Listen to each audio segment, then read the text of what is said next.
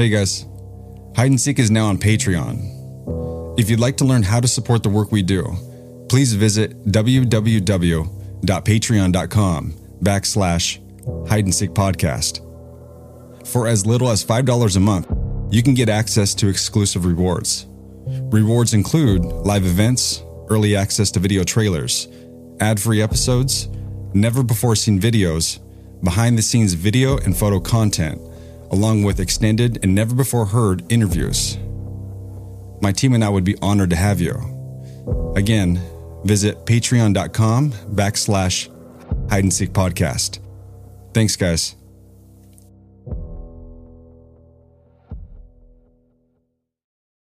Wyndham Hotels and Resorts makes travel possible for all.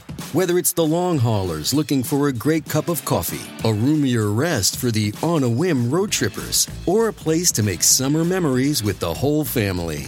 No matter who you are, where you're going, or why, with 24 trusted brands to choose from like La Quinta, Days Inn, and Super 8, your Wyndham is waiting. Get the lowest price at wyndhamhotels.com. Restrictions apply. Visit website for more details. Hi, I'm Daniel, founder of Pretty Litter. Cats and cat owners deserve better than any old fashioned litter. That's why I teamed up with scientists and veterinarians to create Pretty Litter. Its innovative crystal formula has superior odor control and weighs up to 80% less than clay litter. Pretty Litter even monitors health by changing colors to help detect early signs of potential illness. It's the world's smartest kitty litter. Go to prettylitter.com and use code SPOTIFY for 20% off your first order and a free cat toy. Terms and conditions apply. See site for details. The views and opinions expressed by guests on the Hide and Seek podcast are their own and do not necessarily reflect the views, opinions, or positions of the host or contributors. Hey everyone, this is Sarah. Would you like to take a more active role in the hide and seek community? Would you like to share your thoughts with other listeners?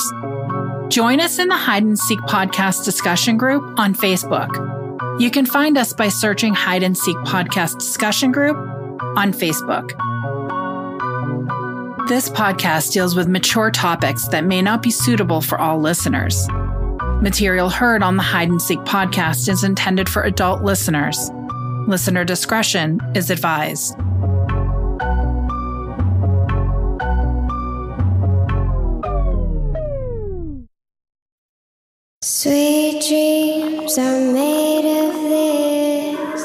24 Hour News 8's Brady Gillum went to Sturgis tonight to speak with the missing woman's mother about what may have happened to her daughter. I can tell you where she most likely is. I hadn't seen anybody that I felt comfortable saying anything to until today. The stories they tell are pretty fu- they're pretty freaking gruesome. I kept all the text messages, Facebook messages, the, the messages between me and Brittany. I have all of them. I have everything. I told him, I said, I'll kill all them motherfuckers, and I was going to have my people fucking take care of it. I'll just say Brittany's name out of nowhere just to see what somebody says. Because this little town around here would be hard to hide something like that. Because eventually everything comes out me, some days I don't believe anything. I think. This is Hide and Seek, Season 3, Part 3. The final chapter. I'm your host, James Baysinger.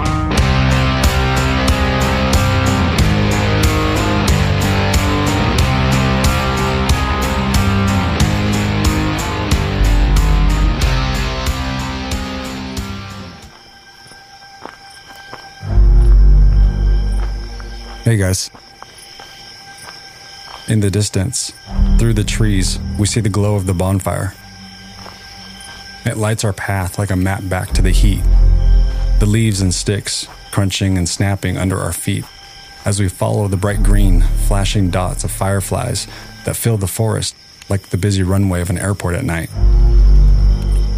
The smell of damp wood and smoke fills the air. Feels crisp and cool against my skin. And the closer we get to the glow, the warmer I feel. Welcoming us back to a familiar circle of old friends gathered around the bonfire. As we walk, my mind wanders back to the last two years. the last 39 episodes, and our suspect board. Names have come and gone from the board. Some came in like a drive by egging on Halloween fast, messy, and gone before you know it, leaving you wondering what the hell just happened. And while you're running in the dark for the garden hose to wash away the slime before it leaves a stench you'll never get rid of. And others? Well, they came to us as wolves disguised as lambs. Still, though, there were those who came to us with no disguise and no eggs to throw, just an interest in sharing Brittany's name and keeping her story alive. As we approach the clearing, those people are the people we see around the bonfire. And it feels good to be back, surrounded by so many who have joined us along the way. The suspect board has been a friend and foe, but in the end, it served Sarah and I well. After a lot of work tracking people down, speaking to them, meeting with them, fact checking, and chasing leads, we've been able to remove a handful of names. You heard from Chuck Allen, who took two polygraph exams. The first one was inconclusive. He demanded another that he passed. I'm just curious of why my name even came out. I never met the girl. I didn't know her mom. You listen to Pocket recall his time spent with Ashley, and ultimately, we see he ends up back in prison before Brittany disappeared. And did she ever stay the night there? Nope. She was one to, she was trying to, but Ashley wouldn't quit fighting with everybody. Causing problems, drawing attention that didn't need to be drawn, you know, just drama bullshit. Do you feel like Ashley was jealous of Brittany at all? Oh, hell yeah. She was accusing me of fucking, and I, I only been around her once or twice, and never by myself. Allegedly. Chris Pontius shared his thoughts, experiences, and insights that later proved to be a bit more interesting than we initially thought. I, I had never even met Brittany. When Pocket went to jail, I went over there a few times just because I was in the neighborhood. Kind of felt out of place, but at the same time, I was, I was resting. I didn't care. It was like, boom, all of a sudden she had money. Where did it come from? That's what I'm saying. Whatever happened to, to Brittany, I don't know what happened to her, you know, but I got a feeling that there was a lot of people involved in it. Somebody initiated the whole thing, and I don't think everybody knew what was going to happen. A, a, a very small percentage of the people knew what was really going to happen and they got a bunch of people drawn in, create a group that they can control through this secret or whatnot through that. I stated my piece to everybody, and it kind of split the groups. Uh, the cartel was after the one guy, you know, that, that took my side on things. You know what I'm saying? So the whole thing was was weird. The only thing I could trace it back to is, is Ashley showing up with all this money, which makes her the like ace deuce coon culprit if she don't have no explanation for that money. Maybe Eric had the money, but I doubt it. Her and Eric were real tight during that point in time. You know what I'm saying? You know what I'm saying? And- I've been wanting to tell somebody this. I've been telling people this. You know, you know what I'm saying? Nobody was interested in it. The cops didn't even want to look into it. They didn't. Nothing. I think I think the biggest clue here is where did this money come from? This is what I think about Pockets getting caught. I thought that maybe Pocket knew what was fixing to happen and got caught on purpose just to get the fuck out of the situation. He gets fuck sent back in right before that happens. Kind of like he just cleared himself of even being anywhere near the situation. Because that, that's that's what he would do if he knew something like that was going to happen. He would jump out of. You know, see what I'm saying? Loco, Dale Guffey, and Raven, better known as Larry, shared their information and recalled everything they could to the best of their ability. Eric Glide provided us with his firsthand knowledge surrounding the time Brittany disappeared. All right, I was over there. We were getting high. The day Eric Shank come over and said that she was missing and they had to go look for her. And they took me, or I went back to Furs and they went on their merry way. A couple days later or a day later, I came over there and she talked about it again. They went to look somewhere else. During that time, she was doing it. She said, I heard you and your crew. I don't have a crew, for one thing. I don't run around like I'm a gang. I just do business. Was that the first time you had met Eric? Yeah.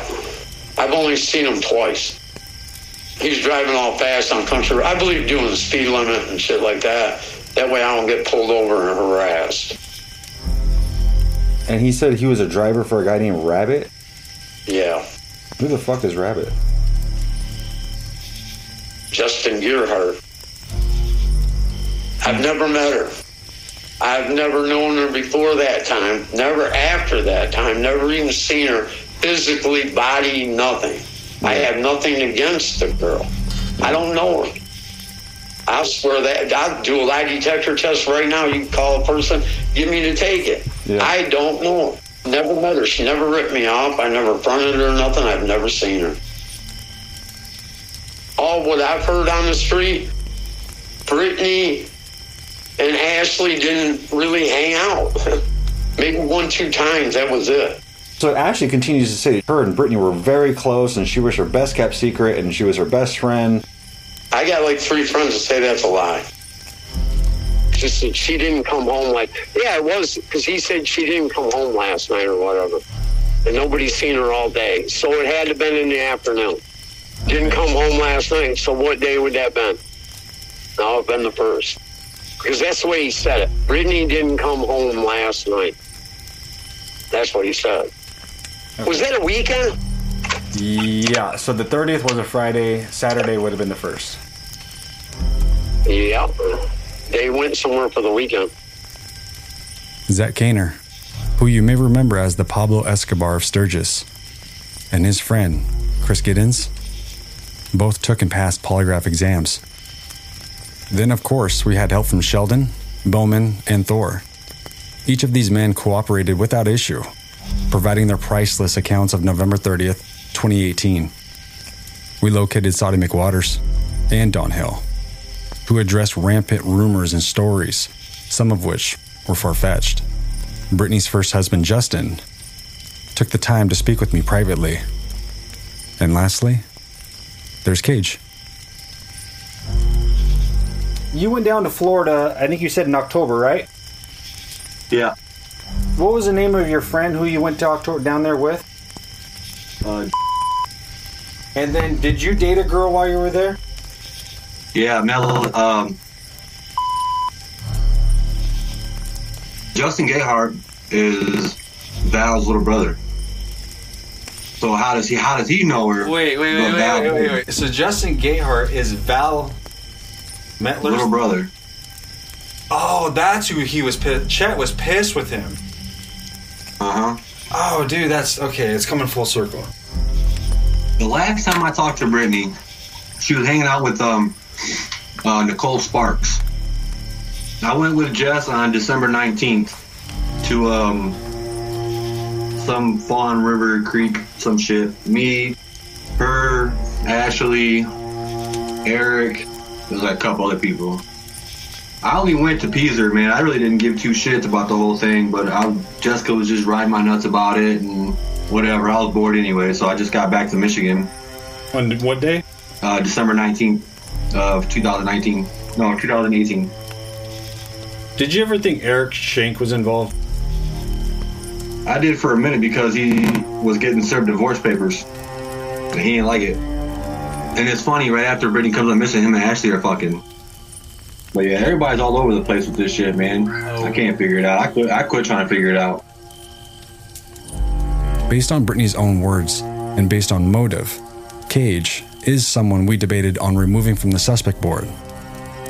However, if we trust the work of law enforcement, Cage was in Florida at the time Brittany disappeared and therefore cannot be a person of interest. And so, we ultimately decided to remove him. Something Sarah and I continually ask ourselves when we look at people of interest is Did this person run in the same circles as Brittany? Did this person ever interact with Brittany? And is there any evidence of a relationship between these two? If we see no confirmation of any of these things, then it's unlikely we'd keep them on the suspect board. We're left now with the people we haven't been able to remove. Early on in our investigation, we spoke to a lot of people. Of course, we met with Brittany's family, her mother, Jessica, her father, Greg, and his wife, Emily, Brittany's siblings, and a few friends. Among those who stepped forward was Ashley. I lost my best friend, my kids, my parents stopped talking to me. I lost it all at the same time. But I haven't stopped because she never gave up on me. Just because she was gone doesn't mean I'll stop. I can't. And in two months, he managed to get my rights stripped. I don't have an answer for the how. I don't. I don't know. She proclaimed Brittany to be her best friend. During the first few months of our conversation, she seemed helpful, but I was overwhelmed with the information from her. It came in sometimes hundreds of screenshots at a time, with little to no context. But I felt like she was just as overwhelmed as I was. The several months that followed weren't nearly as smooth. Information and claims started to make less and less sense. Things were lining up about as well as the San Andreas fault line. Brittany's Facebook account had been accessed after she disappeared, and while Ashley admitted to accessing it, she was adamant that she didn't manipulate or remove anything from the account. She attempted to convince anyone who would lend an ear that someone else accessed Brittany's Facebook account prior to her accessing it.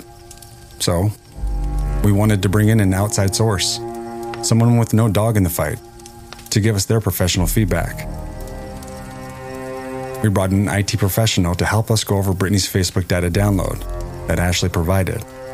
After spending a lot of time looking over things, he was firm in his opinion that only one person accessed Brittany's Facebook account after she disappeared. He was able to determine this using information regarding the IP address, the mobile phone used to access the account, and carrier information. With the verified data, he was able to confirm that the only person accessing Brittany's account was Ashley. On the night Brittany disappeared, we know she visited a marathon gas station and pumped 20 in gas in the car she borrowed from her boyfriend, Sheldon, prior to visiting her grandmother's home to do laundry. The receipt from this transaction somehow ended up in Ashley's possession. It's unclear just how that receipt made its way into Ashley's hands, and there's never been much of an explanation that makes sense. You must explain the receipt for the story to be complete. The man Brittany was married to at the time she disappeared, and is still legally married to today, has been unwilling to cooperate or participate in our investigation in any way. Eric S. spoke with me once when he returned a call.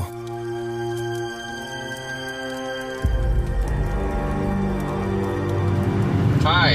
Hey, is this Eric? I have one que- I have one. I have one question for you. Yeah. Who the fuck gave you my parents' address? Nah, I- I'm over this. I don't want to be bothered. I want to be left the fuck alone. If I wanted to be found, I would be found. Uh, I, I have nothing to, nothing to say. It's my ex-wife. That's why I'm reaching out to you.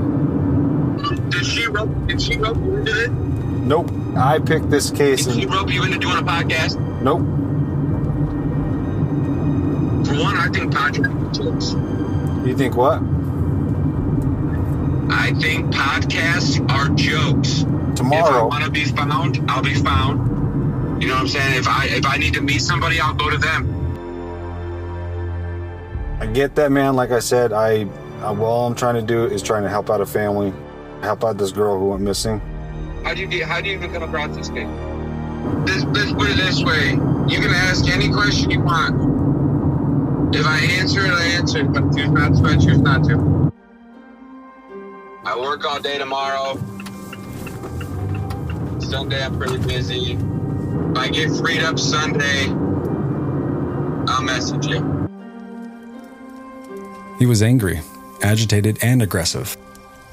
Once I explained who I was and my intentions and how I found out about Brittany's case, he calmed down and seemed more reasonable.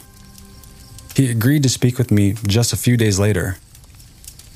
Tried as we might, that conversation never took place. But it's not until after Ashley fails her polygraph test that he resurfaces. Hey, Go fuck yourself. And it wasn't long after that that I got a voice message. So, if you want to know why I won't talk to you, why I won't help anybody, you're a piece of shit. You don't know shit. You're a woman beater, and I despise them people. I don't associate with them, nor will I talk to them. The first time I see a woman beater and I know one, I beat their fucking ass. End of story. So go ahead and use this in your podcast. I bet you won't, nor do you have the fucking balls to. And another thing is your podcast a fucking joke? Because it's not active. You're wasting everybody's time and everybody's money. Get a real job, get a real life, you worthless fuck, and leave my name out of your fucking mouth. Since that time, he hasn't been willing to cooperate, participate, or simply just communicate effectively. At this point, I'm not sure Eric's vocabulary consists of anything but vulgarity. Look, not wanting to participate is acceptable. Not wanting to relive a difficult time in your life is acceptable. What seems less than acceptable is just not communicating like an adult. Since jump, our biggest question for Eric has remained the same. Where was he on the night of November 30th, 2018? He doesn't have to tell me. In fact, I don't want him to tell me. Since last we knew, he'd never spoken to law enforcement. Telling them where he was would be a great opener to a conversation with law enforcement. Rabbit, also known as Jason Spade and Justin G, was Eric's plug. He also acted as Rabbit's driver for a long period of time. Pocket was also a plug for Eric for a period of time. So when Pocket is arrested on November 29th, 2018, this motivates Eric to go back to Rabbit, his original plug. When Eric turns back to Rabbit, he mentions needing a vehicle for a run. That conversation takes place November 29th, the day before Brittany disappears.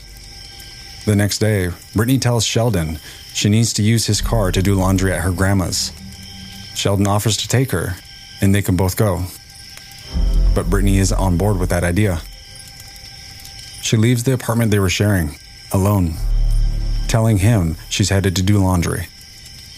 We all know by now how that night ends. Around the same time as Brittany's disappearance, Rabbit sends Eric a video of a vehicle remarkably similar to Sheldon's.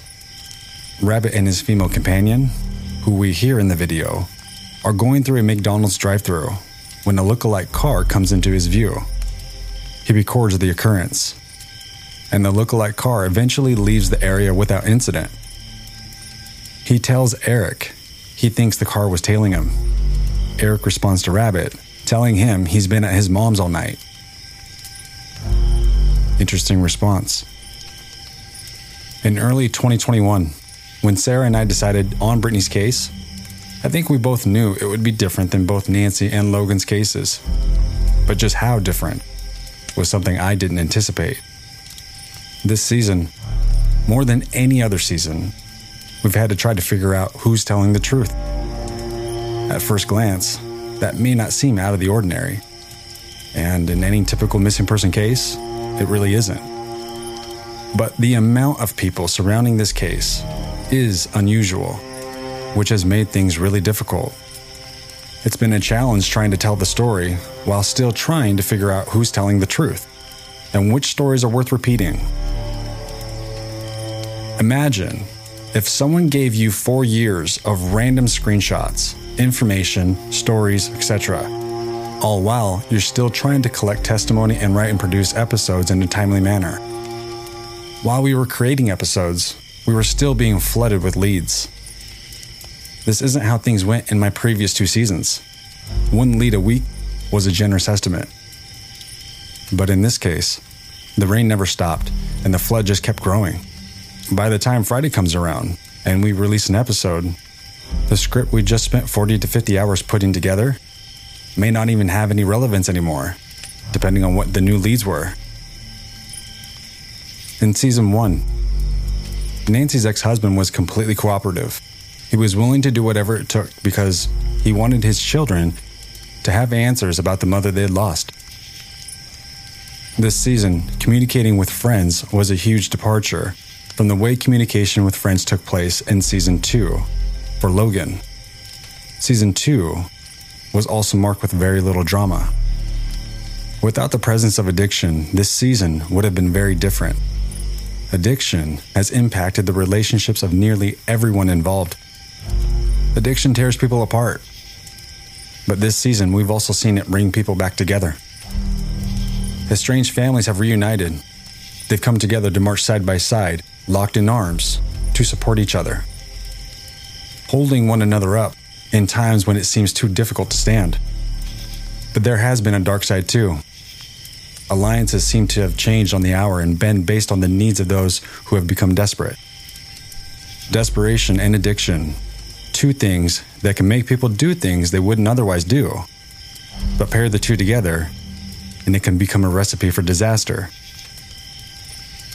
No one would want to live without friends. That's a quote from Aristotle. For him, friendship is the most important relationship we can have with one another. He argues that the right friends can make us better people. He believed that they can help us to improve our moral character by giving us more opportunities to practice virtue. On the other hand, he believed that the opposite holds true as well. The wrong friends can bring us down and destroy our virtues. As addiction progresses, using often becomes the foundation for friendships. For those in recovery, looking back, they can sometimes recognize that they would drink down or use down, meaning they wanted to drink or use with people who they felt did it more often or had a habit worse than their own. Doing this means there's always someone with whom to favorably compare themselves, and it also means that it's easier to convince the mind that the addiction wasn't so bad because what a friend is doing is worse. We are often drawn to those who embody traits we'd like to emulate. Friends of the right kind provide us with a sort of moral mirror. There have been a few marked similarities in the three seasons of hide and seek. In each season, people who had nothing to do with the crime at hand have all behaved in a similar manner. Even those who have made poor life choices, or would be considered part of the underbelly of society, have been willing to step up and help in any way they could. There is a very different level of compassion for a mom, a female like Nancy and Brittany, as compared to a young, single male like Logan. This has undoubtedly been one of the most recognizable differences.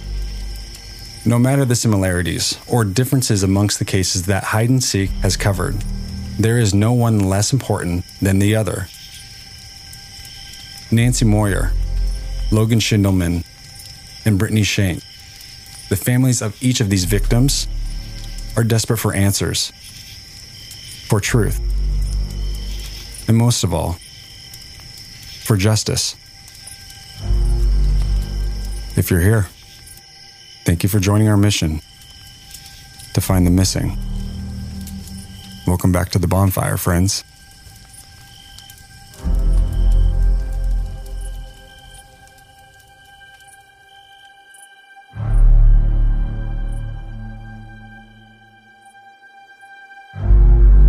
Now, let's pick up where we left off from episode 39. Instead of next time on Hide and Seek, I'll just say, see you soon, Sturgis.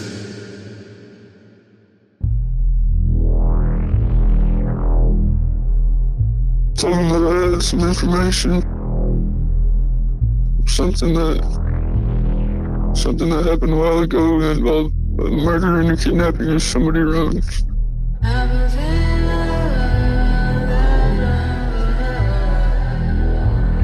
Did you see Brittany after she went missing?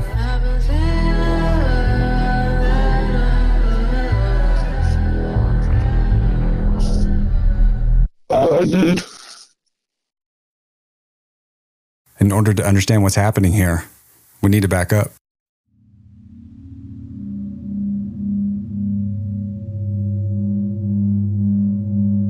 It's February 4th, 2023. It's 6 p.m., and I've missed two calls from Jessica. I have no idea what just happened. I What's going on? She just called me crying.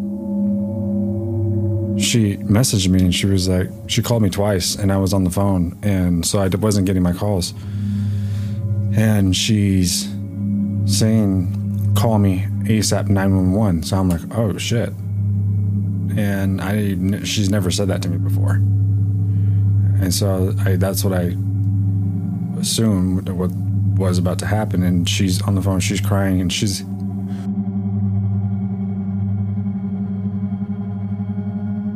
I'd never heard her cry like that before. Like she got told something very serious and it was an emotional cry. And this one was it just I don't know what her stage uh, what her mindset right now is, but I just what I heard was I just got hit in the chest cry with something that she um, all she told me was that this guy I don't know all I got was he's really kind of shaken up. He was in a bad place for a while and he wants to he wants to talk.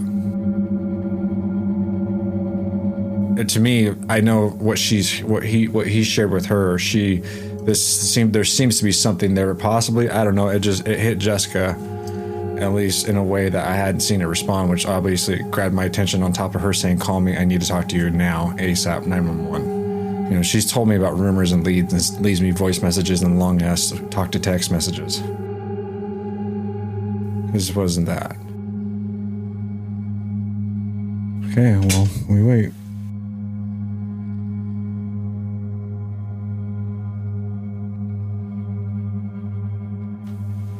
Hey, can you see me? James? Yeah. Oh my god.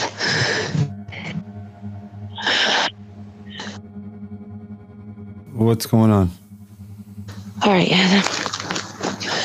I'm walking over over. I, I just walked over to a friend's because I knew these people were there.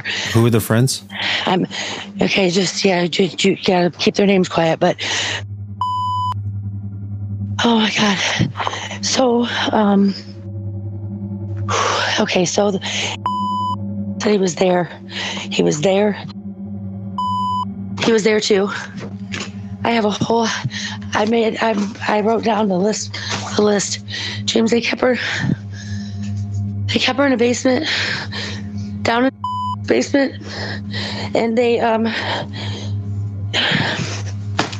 They kept her in a basement and and some water. About there's like water down there. It was like a couple fucking like this deep. Like this water was like like this, like this deep, James. Water was about this deep, and it's a Michigan basement, and their house is gross. It's it's just a little bitty thing. It's just a shack. They did put her in a dog cage. They, they did, and they um they kept her there for two weeks, James. And they they they uh, that's why there's so many people because so many people came through there to rape her, and they then she ended up dying from like malnutrition. There's a bunch was there. He was there too. Everybody, so many people, James. Okay, That's who's why. who's providing you this information? And how? What's what's role in this? Like, how does he know this information? Wrong. He was there. He says he's there. This is what makes this testimony different. This is nothing that we've ever heard before. For someone to say that they saw Brittany after she went missing, that's a strong lead. Him and were there. They they they wrote. They came there. All these people that I know were there. All of them. Okay, so let's go back to real real quick. Okay. Says he was there and he saw Brittany there. He Yes. said it was after November 30th, after she'd been reported missing. Yes, she was there for two weeks. Yes. Whose house was she at? They didn't And they knew- just do didn't they just do a search at Yeah, and said that they they didn't go back out. They didn't check the ponds out back, but that's not where. That's not what said what happened. They put her in a barrel and they fucking poured acid all over her. Oh. That's what they does- did how how do we okay did tell you that Yes, they were all out there. Wrong place, wrong time. He said. That's what he says. what did they do with the barrel I don't know. I, I have all these names, James. Uh, there's so many, James. There's so many. That's why there's so many. Did because they okay all. did I want to go back to testimony though he said that she was there in the basement at house Yes. and he said a number of people came in and, and had, had raped Brittany Yes. and that it was after two weeks that she had then been And she died because of malnutrition. I'm still trying to figure this out so who's responsible for keeping her there like who's in charge There's some more key names, but these guys are all really tight. Like this is a very, this is a click that's so tight that it does it, it, it is in shock. But I'm in shock, but I'm not. Like I. I have to get out of here. I will have to leave here immediately. Like I'm not even playing. I know all these people for so fucking long. This is really important for testimony Yeah. There's no sugarcoating it he's very direct he was there Yes. Listen, to the point where his girlfriend, she was they got they just got they just got into a fight because she had to give up her kids because she's been protecting this whole story this whole time because she knows she he's told her she knows. admit to sexually doing anything with her He said no. He said him him nor did. But they, they were definitely there, he says. After we first Brittany first went missing, about probably a month later, I there was some talk about Brittany possibly had been out there at house or something and, and, and everybody well, regardless, everybody was out there talking about it. So I go to and I said, What do you know about Brittany? Like, I'm hearing this hearing this. He's got tears streaming down his face, James, tears streaming down his face. And he says, I didn't know that was your daughter. Like, what is that supposed to mean? So I said, What is that supposed to mean? What do you mean it, it, this shouldn't matter? Like, what the fuck does that mean? yeah Was who was out? Her grandma's with her. was out there with her Yep. at grandma's house all this information. I don't know if I believe that about that part of it because I think that somebody else wanted, want, somebody else was out probably out there with her, but they're putting it on. That's what I feel like. Was the fuck out there? Was the fuck out there? All of them were out there at some point in time. Within those two weeks, they were all out there. They all knew she was there. okay All of them. hey hey breathe okay breathe you're all right At this point in our conversation, I find it crucial to pause and reflect on what we've just heard from Jessica. The details she shared are not only deeply unsettling, but also reveal a troubling reality that she and possibly others must endure daily. Jessica's courage in coming forward and recounting her experiences is commendable, and it sheds light on a nightmare that never ends for her. This isn't merely a story. This is reality of Jessica's life. Her emotions, her struggles, her fears, they are constant and they resonate with the grim aspect of our society. I would like to thank Jessica for her strength and openness in this interview. And I urge you all to listen with compassion and empathy as we continue to explore her testimony. Together, we can create a space where these painful truths can be acknowledged, understood, and ultimately addressed.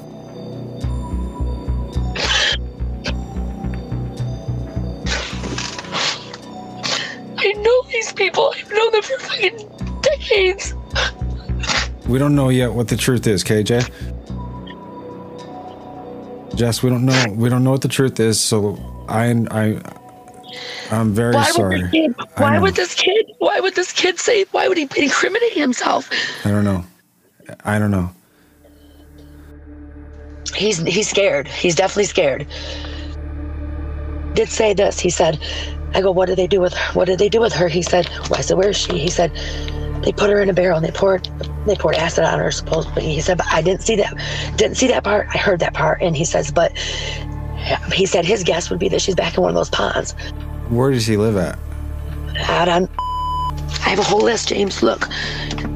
I have to write it a little bit better because I was shaky and he said they put guns to our heads. And uh he didn't want to tell me what they did. I, I, for, I kind of forced. I mean, I, I was like, I, I need, I need to know. I need to know now. Like, I want to know.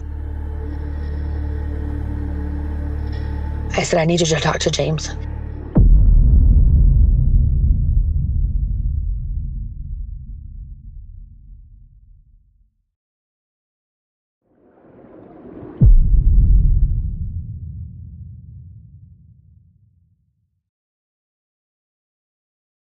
The identities of the individuals you're about to hear from and hear about have been changed or redacted to protect their privacy and safety.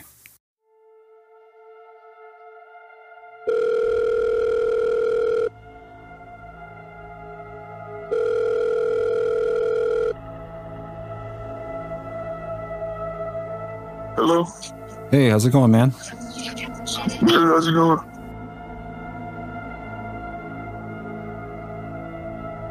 You're you all right? Yeah, I'm good, man.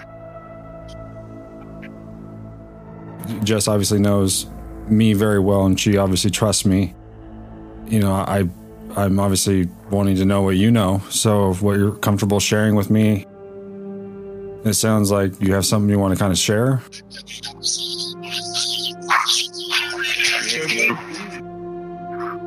Can I can I give number and I can uh we can get it meet up like either tomorrow or sometime soon.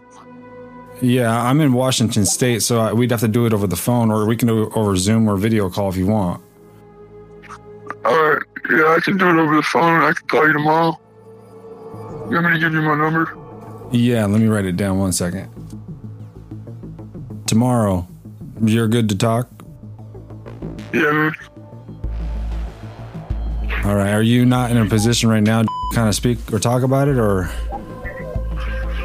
I mean, it's just, uh, I mean, you know, I don't really know. What do you mean by that? Well, just Yeah, I'm just, I'm just with, yeah, I'm around people and stuff. You know what I mean? that's what I mean. I just didn't want to put. I just want to make sure we have a good opportunity to speak, and I don't want to put you in a position where you feel like you can't be open about it. Yeah, Okay. So I'll give you a call tomorrow. Yeah, Okay, I'll give you a call tomorrow at two o'clock. Okay. yes, sir. Hey, hey, Hey. All right. So I'm gonna talk to him tomorrow at two o'clock. Okay.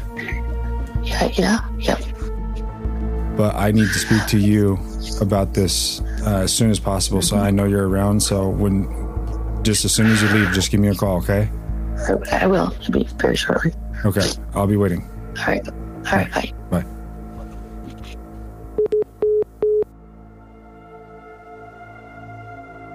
They took her from uh went to go get her out from uh out there on Fawn River Road, and they took her to Road, which is um out to a house, and they put her in a shed out there first, and then they ended up moving her over to Okay, so so you you said that the he went out there to pick her up. So, but he was also mystery man, though, right? yeah. So, how did he go to pick her up? That's what I'm saying. I uh, what I'm gathering is uh, that he's not the mystery guy. He, I think he said that because it's a pawn because he's dead. You know that they don't have to um, implicate somebody that's still alive that will go to prison over it. You know what I'm saying? They ended up saying, taking her to. Who I talk to on a regular fucking basis. Like I, I oh, this makes me sick. I'm gonna be. I'm, I'm gonna be down here. I'm coming back down here tomorrow, and I'm gonna be right here, right around the corner too, in case he doesn't, in case he doesn't call. So if he doesn't call or he doesn't answer, fucking call me. I'll go right over there and make him. I'm not playing.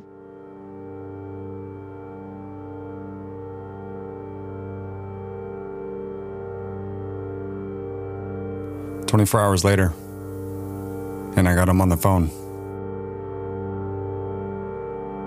All right. Can you hear me okay? Yeah, can. Let's start with just I mean, Jessica told me some stuff, but I want to hear it from your perspective and we can kind of just move forward in this. But did you let me just start with this. Did you know Brittany? Um, I I saw her around a couple times. You know what I mean? I know who she was.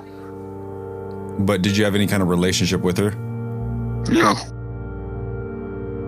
When you say you, you kind of ran into her a couple of different times, can you tell me about what the context of that means? Like, like just in passing in different groups, did you guys interact at all, or was just I, just, I mean, I just, you know what I mean? I just seen her around and shit, like from just the people that were around. and how many times would you say that you saw her? Was like four or five times max. Okay, and was that all in the year that she went missing, or was that before that? It was, I think, it was the same year. Cause we all, yeah. That was like the time, like, where it all, like, they're just dope and shit. Like, anybody who was doing dope, they saw somebody they knew, you know what I mean? So tell me from your own experience and from your own words what you recall and what you remember happening, and and please, I would say also be as very specific as you can because I might have to. I mean, I'm going to ask follow up questions, but the more specific you are, the more we kind of have it out all on the table. Okay. So, where do you want me to start from? Let's start with the night she went missing and what you know about what happened. I know she got picked up Explain that because she had the car and she ended up leaving the scene. So when you say she got picked up, was supposedly the mystery man? Yes. So how did pick her up if she was riding with? No, wasn't the one that was uh, with her during the crash. Who was who was the person that was with her? That I, I don't know 100%. The person who comes and picks them up after the crash? Yes, yes. Takes her, they took her, uh, they, uh, first they brought her to, uh,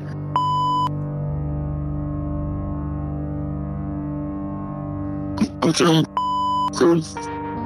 First they took her to, uh, house. Then they were there for maybe like three, four hours. And then they went, they took her over to, uh, road. Why did go pick them up? Like who initiate and creates that action? Uh, that's where I think, it's just their group, you know what I mean? Again, mystery man. So Can we tell them to, to take it to a different room, or, or I can tell them, hey, I need it quiet if I need to. But is there a way, or at least maybe even the car? I just don't want to hear them in the background when we're talking because this is obviously very important. Yeah, gotcha. There we go. I'll just sit out here on the porch. Mystery man, we don't know who the guy is that's with her yet. She ends up getting picked up by that night after the accident. Yes. Did Mystery Man go with? No, just, uh, How, why does he go to pick up Brittany? Like, do you know what initiates that?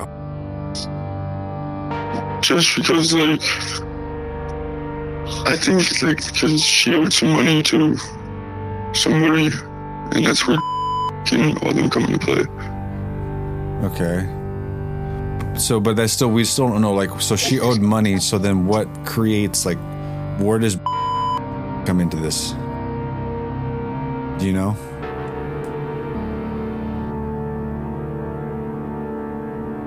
You there? Hello. Hey. You there? Sorry, I'm just, yeah, there's just a bunch of people. Uh, it- would Jess let you go sit in her car? she just left.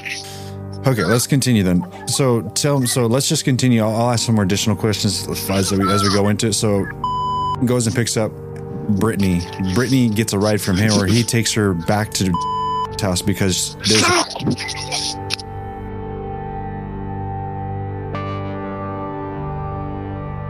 Hello? Yeah, My fucking, my bad, my phone. you're good.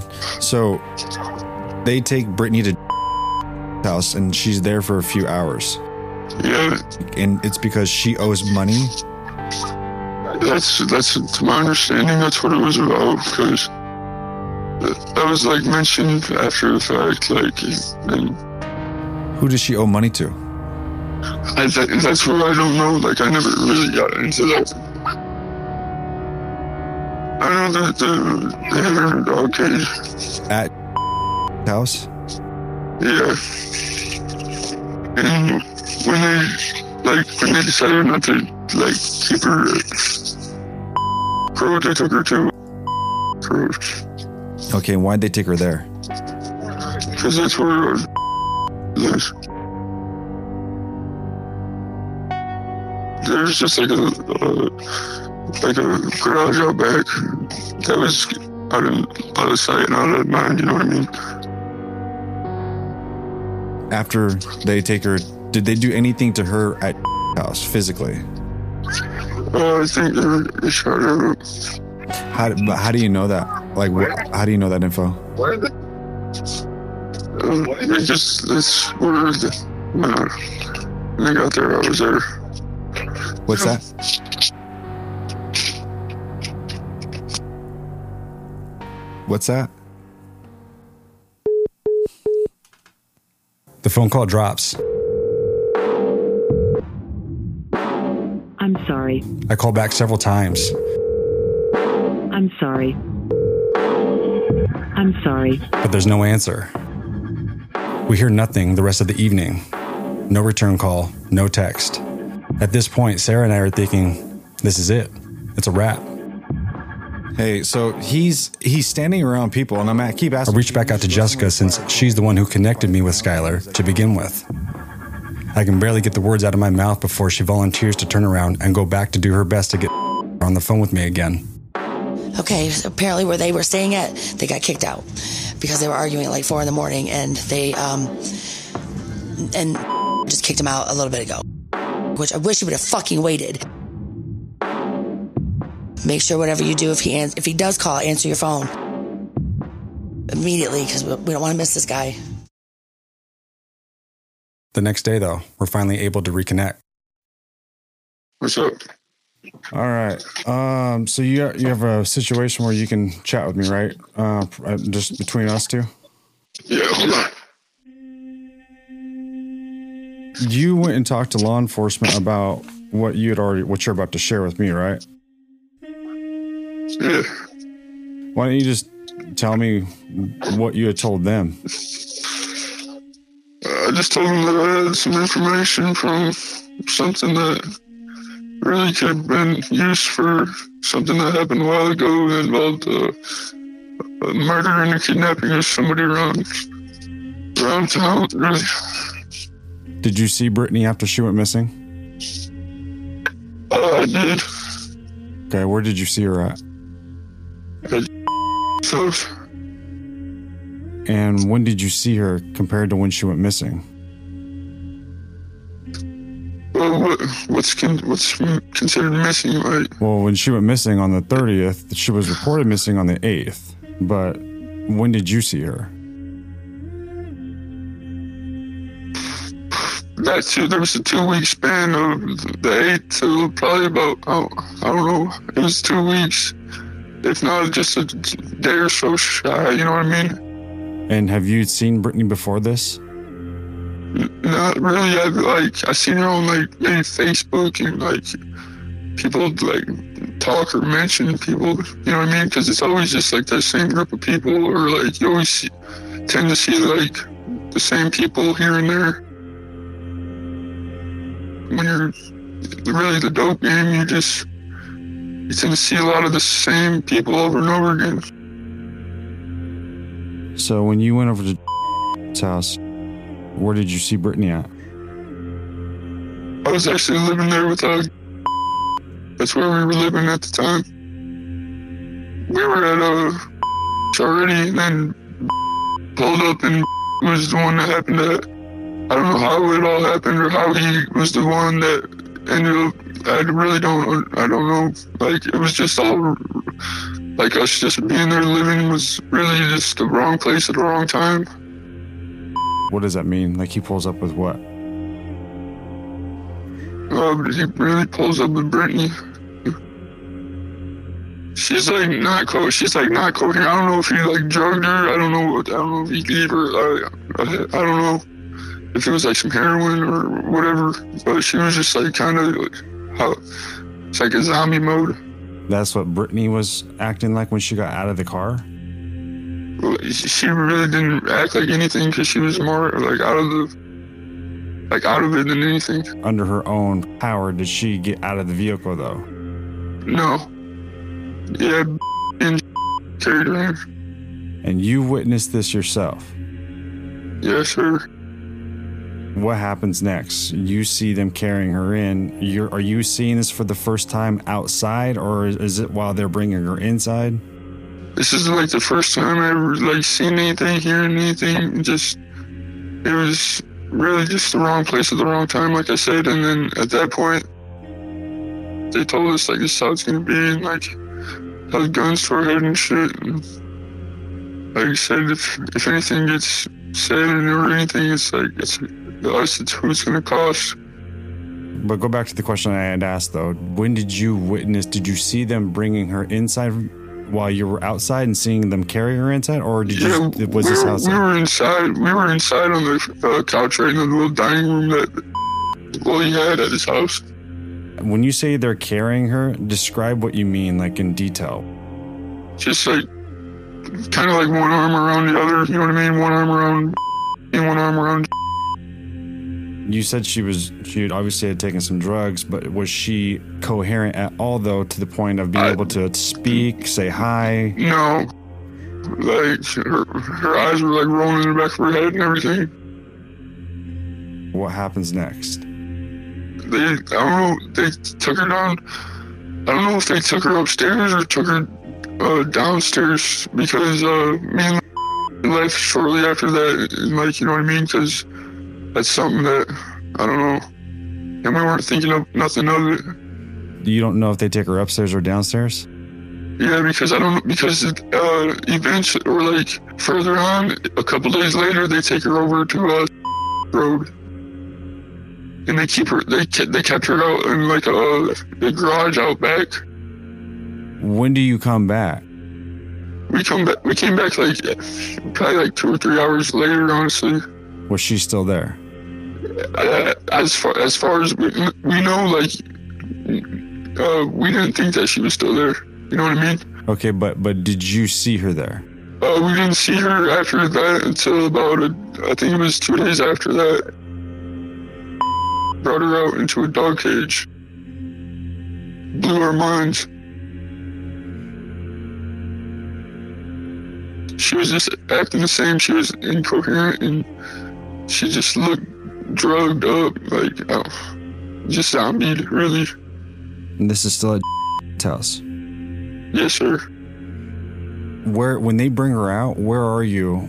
We, we were we were standing we were standing uh, like right outside, literally right outside his. He had like a little sun porch thing, and honestly, we were smoking a blunt, I believe, and we were standing right out just, just right outside of it, and like 10, 30, 11 o'clock at night, and then all of a sudden they, those two just walked through, and uh, I, I didn't, I just, I still don't know what to say about it, like.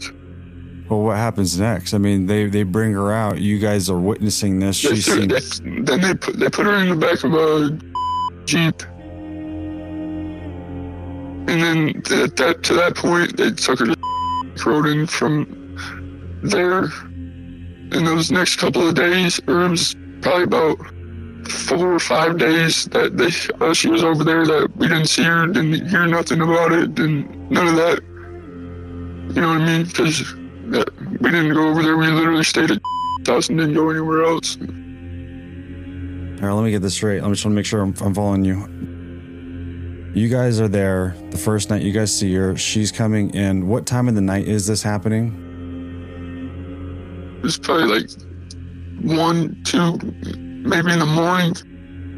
So when do you think this this whole situation takes place? Well, the first time you see her? The, right after, like the eighth or ninth, eighth or ninth. So after she's reported missing on the 8th or 9th. Well, after the the accident, Yeah, because the accident's November 30th, but again, she's not reported until eight days later that she's now missing. It was it was literally right after that. Well, because brought her over there. It was the one that uh, was out there uh, on Fawn River Road. So we're thinking this is probably the first then.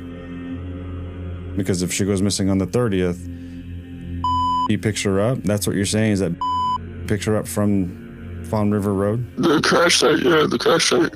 Okay, so this is happening on the first then. Just it was just was the one to show up with her. They bring her in. She doesn't seem all there. You guys end up leaving, coming back a couple hours later. But you guys don't think that she's there because you guys don't physically see her. Right.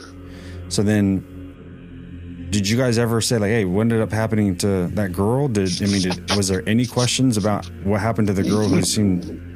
None. Literally, uh, me or didn't ask no questions because we, we know better. Really, like they made it clear, very clear that when they held guns to our heads and everything, like it'll cost us, and if anybody were to know, you know what I mean? It's here, it's happening, and like anything gets said or anything, anybody like that knows, it's on us, really. You know what I mean?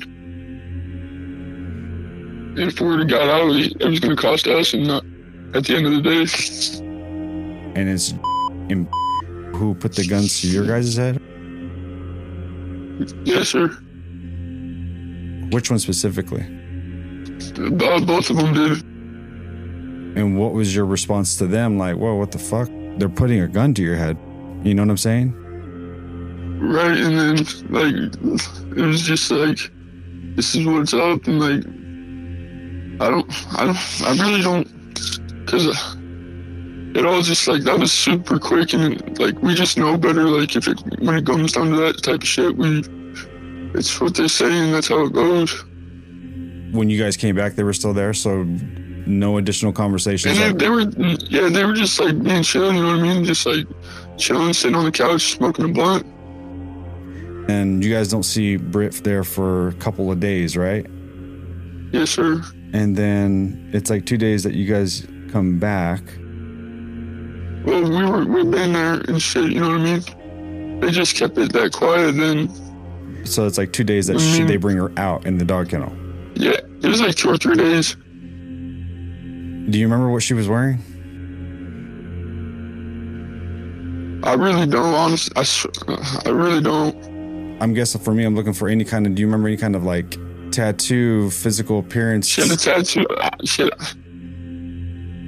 I forgot. I forgot where she had. I saw uh, one of the main tattoos that she had. uh, had a name. It was. I don't know if it was her son or if it was somebody who passed away or uh, that she knew. Where was the tattoo at? I don't know if it was on like her. I don't know if it was her really her. I don't know her neck or her forearm. I don't really remember. She had one on her leg, I think. Her thigh, maybe. Did you see her thigh? I just. I, it was of a name. That's all I remember. It- like I. I really don't know. Okay. Because towards the end of it, when they, when it was just like the past, when like two weeks went by, and then just it being a, like I, I did see her, see her thigh. She was wearing like just her underwear and a tank top, What color was the tank top? yellow. She was wearing jeans to, when she showed up, What color were her jeans? blue. Yeah, that's yeah. I don't know if the, the other tank top was hers or something. That I would assume so, but And what type of shoes are, is she wearing? Sandals, flip flops, tennis shoes, sneakers? I, I, I don't, I don't, I don't know, even know if she had. I don't know. They might have been like boot type stuff uh, deals, like uh, kind of like uh, maybe What color of hair did Brittany have? it was like darkish, maybe like had a little bit of purple or red in it. Did she ever acknowledge you? Did you guys ever make eye contact? Did you ever? No, I never talked to her. I never said a word to her. Like, really, she she she don't know who I am, and like honestly, I never met her face to face. You know what I mean? Like, if we did, then it was like I don't even remember you. I no. Two days later, you come back. They bring her out. She was in a dog kennel. What kind of like dog kennel is this? Is it kind of? I mean, I'm trying to understand. No, it's like one. Of, it's it's a middle one, like like kind of like like a Great Dane would fit in. You know what I mean? Like a bigger bigger size kennel. Where do they pull her out from? I mean, if this wasn't in the living room when you guys. That I didn't that I didn't see like where they like pulled her out from because me and were standing outside when that happened. When you do see her in the dog kennel, what room is this in? Like just out off the sun porch. Okay, sun porch is in the front or back? It's in the front of the house. Do you enter the house and see her in the living room? Uh, no, uh, she got brought out. I was smoking a blunt. Remember I told you? And right then, and uh, walked her by and went to dog cage. But where do they bring her out from? If you didn't see her inside in the common spaces in the areas, Downstairs. In the basement. Mm-hmm. okay, and, the, and when they bring her upstairs, do you see her again as they're bringing her upstairs? No, because me and are standing outside. They bring her upstairs from the basement, and then they put her inside of a dog cage. To my knowledge, she's in the dog cage already because when me and see her walk by, she's coming out. In the dog cage And she say anything to you? Nothing. She was in your opinion, from when you look back, this is there's no confusion that that person's the same person that you saw two days before. Yes. Do you guys talk about it again? Do you guys anybody say anything about it? No. Did they say what was happening with her? Did they explain what was going on? No, at all. And then what happens next? Whatever is next, that's well, that's when they her over and for three I think it was like four days. Like they took her over to house. Okay, and that's where lives. Yes. When comes back inside, do you, is there any conversation? Is it brought No, up? no Nothing? conversation. No conversation. Like from the point that they, when him and did that, there was there was nothing in the nature of even asking questions. They take her out for what purpose? Uh, just because it's out in the middle of nowhere, really, and that's they had like a little garage out back where they kept her. There was nothing going to be done about it because nobody was going to know, or because it's hidden. It's like out in the middle of nowhere. But how do you know they take her out to the shed? because over night, over the like course of like I say like after they brought her back and stuff like that, like talked about it and just like that's I, and then from me already being over there because me and are like brothers, me going to road to that house before and just knowing that that's what he was talking about. You know what I mean? How did you hear that? uh, that was the conversation between like and then after like 'cause i don't like if they didn't take her there then that they didn't but to my knowledge like to my best knowledge that's where they took her because after the days that passed after she got brought back you'd hear bits and pieces of like what they did and all that type of shit And you remember seeing them take her to the vehicle yourself with your own eyes. You saw them take her, put her in the car. Yes, me, me and I was standing, literally standing out by the sun porch when they took her to the uh, Jeep. He seems to be close with you, but do you? Does he ask, "Yo, what? You know, what's going on?" So the fact that pull, pull a gun on his. He don't care because he would do it too. You get a gun pulled on you by, and you still return like you're. It's just how- it's, it was just how it's, it was gonna go because it was either that or it was gonna cost us, and that could have been our lives too. You know what I mean? Did you ever see her again? Yeah, after the next like the next four four days, when they brought her back, that's when we saw her. That's it. Like we didn't see her those four days. And hey, Bob, is is there any chance that we can like pick this up tomorrow? My phone's at two percent. Yeah, if you call me tomorrow, though, please, man. Yeah, I, I will. I promise. All right, all right. I'll talk to you tomorrow. Yes, sir.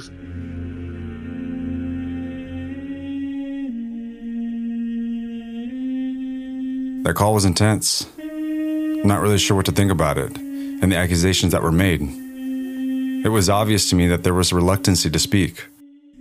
Of course, this can be attributed to nerves, but we can also attribute it to the story being made up. The person on the phone, I'll refer to as Skylar. Skylar says that after Brittany left Sheldon's car and made her way to the two homes she went to, that another person, we'll say person B, was called to pick her up. We can reasonably assume that Brittany wasn't the one who called person B for a ride. Skylar goes on to say that person B is aware that Brittany owes money to a friend. Skylar also says that person B is not the person who was with Brittany at her grandmother's. Skylar continues on to say that person B brings Brittany back to the home of a third person, person C. Person C and person B proceed to bring Brittany inside the home of person C. Now, person B and another person, person D, yeah, you're gonna have to keep up. Maintain control of Brittany, who Skylar says is barely being kept conscious. Person C and D shuffle Brittany between their homes a couple times, according to Skylar. Skylar also says a gun was held to their head by C and D as a threat to stay quiet. If this is all true, does that mean that person B, C, and D planned this? If we say yes to that question, then we're faced with the idea that the man who accompanied Brittany to her grandmother's was in on this plan. Skylar says they've spoken to law enforcement and relayed the same story. Does this add credence to what they told me? Why would person B, C, and D agree to get involved? If Brittany owed money to someone, who was it? As luck would have it, I happen to know the girlfriend of person C. If there was a time to call in a favor, this may be it. So what the hell? I might as well. All right. So, are you dating? Yes. Okay. So you know. Have you talked to about it? Yeah, didn't really say much about it. He just said that there's like multiple ways to get to that. Say why they went there. He doesn't know why. I mean, was he being honest with me? I guess I, I you might know more than I do at this point. Like a lot of people in town were saying, like that they're searching everywhere. They're gonna start searching everywhere around because of the Brittany rally, and they're really gonna take it serious now. So they're gonna start searching places they haven't searched. I don't know how true any of that is either, but I talk every day. Do you think he'd be willing to talk? I don't know. I can ask him. I don't know though. I'll find out if he wants to talk, or at least uh, so you can tell him why they were searching his property. I it you're not gonna tell me without talking to him. that would be like red flags for me if he didn't want to talk though. So it's hard to explain, and I'm not saying I don't trust him because I do have a lot of trust for him, but you know, it's people. People are telling me stuff, and so my job is to go follow up and interview and and look into stuff. You know, that's what I do, right? Someone provided a testimony, and I just want to ask him about it. 24 hours later, and she's got me back on the phone. You thought I was a cop dog? Well, I don't know. He's saying like Yeah, basically what he said. What podcaster works as a cop? I mean, I don't know if you were either. Honestly, I know you're working with the cops. Yeah, but I ain't no cop, dog. I ain't got nothing against cops. Let me make that clear too. Right. I don't have anything against cops either. I'm just a podcaster. I am just like you. you hung up on him. And what's his what's his reason though? He just doesn't want drug into anything, any drama. Like, I mean, I don't really know his real reason. I don't want to say, I don't want to say anything bad about him, like you know. But he does have a past, and it, but it doesn't have anything to do with her.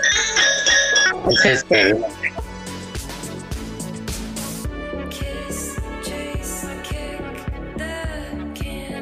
He's taking. I mean, he's talking to a complete stranger about a girl who went missing. So I can I get the hesitance in him And he's, like, he brought he they, they, they, he also brought up that like they they got pressure to solve this case. They got pressure to put it on somebody like they did with Travis McCann. You know what I mean? Or I can Travis promise you, McCann. I'm not in the business of putting this on anybody.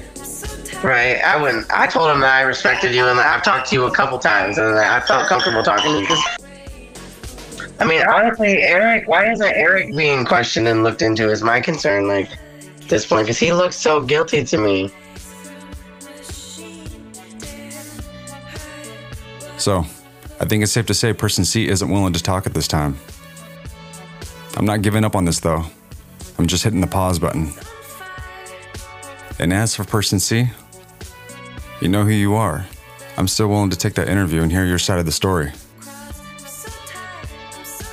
Open minded people don't care about being right. What they care about is understanding. Understanding circumstances, people, geography, habits, relationships, dynamics. You can only come to the correct conclusion if you're open to understanding. If there's something that needs to be chased, we'll chase it no matter who it involves or where it leads, because we want to understand. If you've been struggling to understand why I decided to move forward with part three of Brittany's season, the interviews you heard today were the catalyst.